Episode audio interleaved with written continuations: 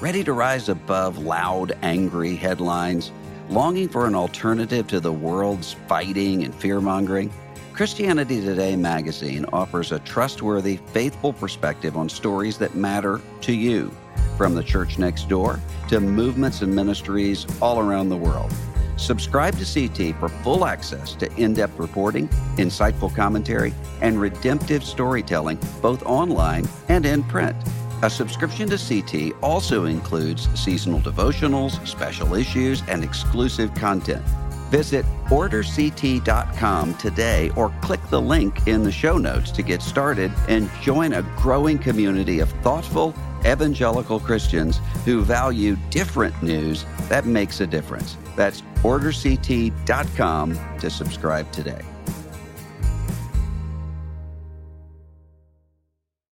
This episode is brought to you by Shopify. Whether you're selling a little or a lot, Shopify helps you do your thing, however you cha-ching. From the launch your online shop stage, all the way to the we just hit a million orders stage. No matter what stage you're in, Shopify's there to help you grow. Sign up for a $1 per month trial period at shopify.com slash special offer, all lowercase.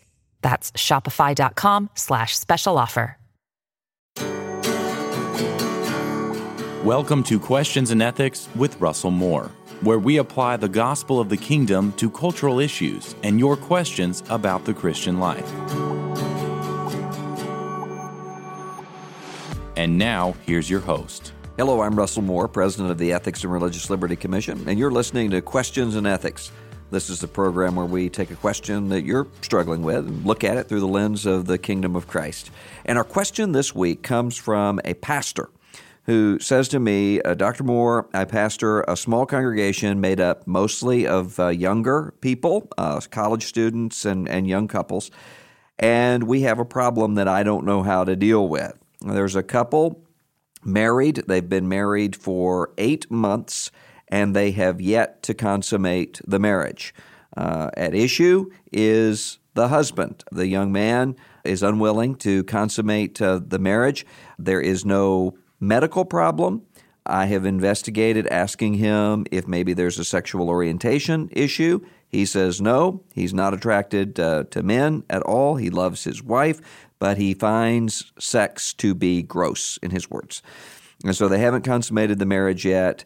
I don't know what to do or how to help them. Is this uh, something that's a church discipline issue, or is this just something I ought to pray for them about and move on? Well, Pastor, that is a difficult one, and it's something that I, you know, I find myself getting this question more and more uh, these days. Uh, it, it, seems that I'm finding more and more young couples having sexual difficulties.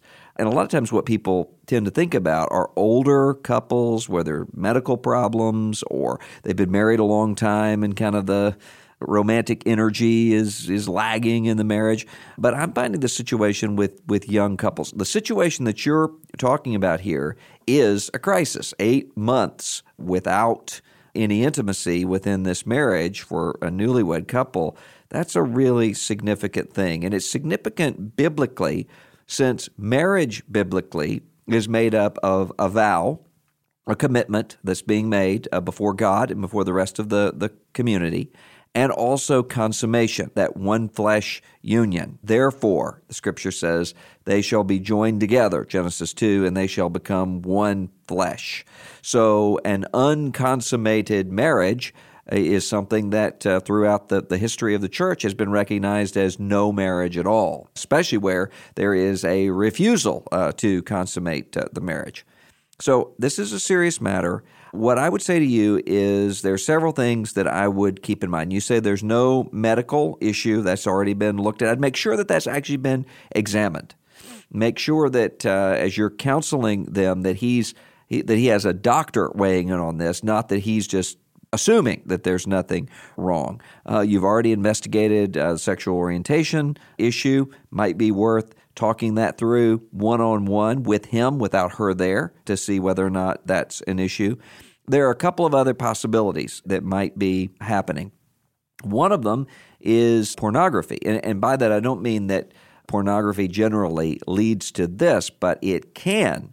if you have someone who has been exposed to pornography for a long time, especially prior to that person being uh, being shaped and formed sexually dur- during uh, puberty. So you may have somebody who's been exposed to porn since he was uh, nine, ten uh, years old, and so he's unable to think of a real life woman in a way that causes the sort of response to her that God initiated and that God uh, wired within us.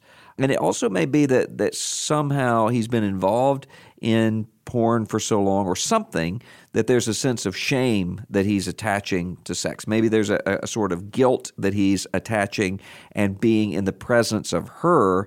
There is that that sense that, that the Bible says is the result of the fall, that the man and the woman were naked and they were ashamed uh, before each other, where it's creating a rift between her and him. I'd take him one on one and say, you know, tell me about what's happening in your past with porn. Another possibility is that there is some sort of trauma that has happened in, in his life.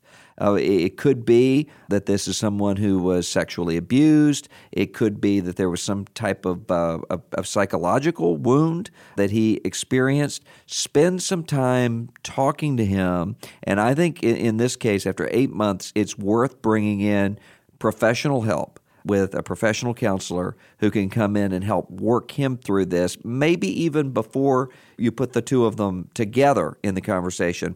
Work him through this to say, is there some sort of, of trauma that's that's going on? Now, if this is just simply someone who says, I don't want to have sex with my wife, I refuse to carry out my uh, responsibilities to to love and to and to care for my wife, including in the area of sexual intimacy. Well, yeah, that's I think that would constitute an abandonment uh, of her, and that that would mean that the leaders of the church should come in and deal with it.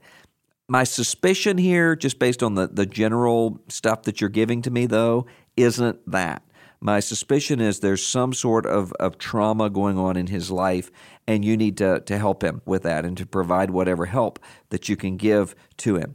Uh, for her, sounds to me, based again on the very little that you've said to me, that she's wanting to fight this through. She's wanting to be there with her husband and, and work through this. She's stayed with him for eight months. So give her the resources that she's going to need. And that includes keeping her from thinking somehow that she's to blame I mean, of course, she's going to think this is very unusual, and it's an unusual situation for someone to be married eight months and have no uh, sexual relationship with one another. She's going to feel as though she's somehow unwanted or unattractive or maybe even freakish. That's not the case. This is not her problem. I'm willing to say right here. This is something that's going on in his life. So help her to see that and give the ministry to her that she's going to need as you work through this situation and just find out what the problem is. If it's a medical hormonal issue, well, uh, that can be fixed. If it's a psychological trauma issue, well, then you need to have people who are able to help him uh, work through this. If it's a sense of attaching shame and guilt to sex, then you need someone, and, and that can happen. Sometimes you have Christians who have been very diligent watching their hearts when it comes to sexuality in an unbiblical form. They're, they're avoiding, uh, as the scripture says, flee fornication, but they don't cultivate that sense of the goodness of sexuality and the healthiness of sexuality. So they have some difficulties. It doesn't cause eight months of not being able to consummate a marriage. So there's there's probably something else going on here. But help help him to work through as you're as you're moving uh, forward that this is a good sexuality is a good thing, a good gift that God has given to us, and just uh, help them help them to fight through this. But you're right to be concerned about it. This is a crisis uh, in the marriage because sexuality isn't something incidental uh, to the marriage. That one flesh union, emotionally, spiritually, psychologically, and physically, is really important in a marriage. Thanks for listening to Questions and Ethics. For more resources on living the Christian life, check out our website at erlc.com and send me your question.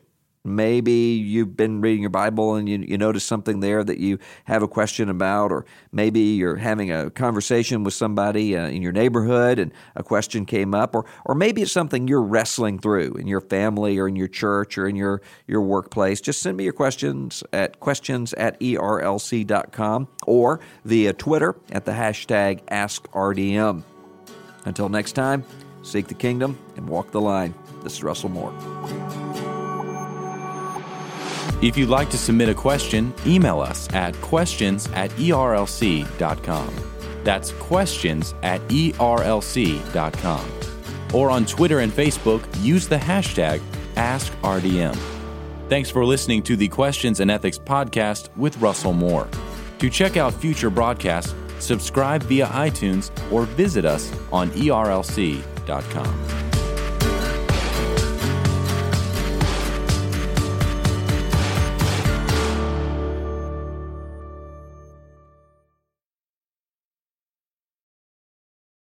Every day, CT testifies to the reality that Jesus is alive, transforming his world and bringing his kingdom to bear. Jesus transforms, CT equips. Make a gift to our nonprofit ministry with a gift of $20 to provide 150 more people with redemptive storytelling, global perspective, and thoughtful podcasts. Give now at morecT.com slash equip.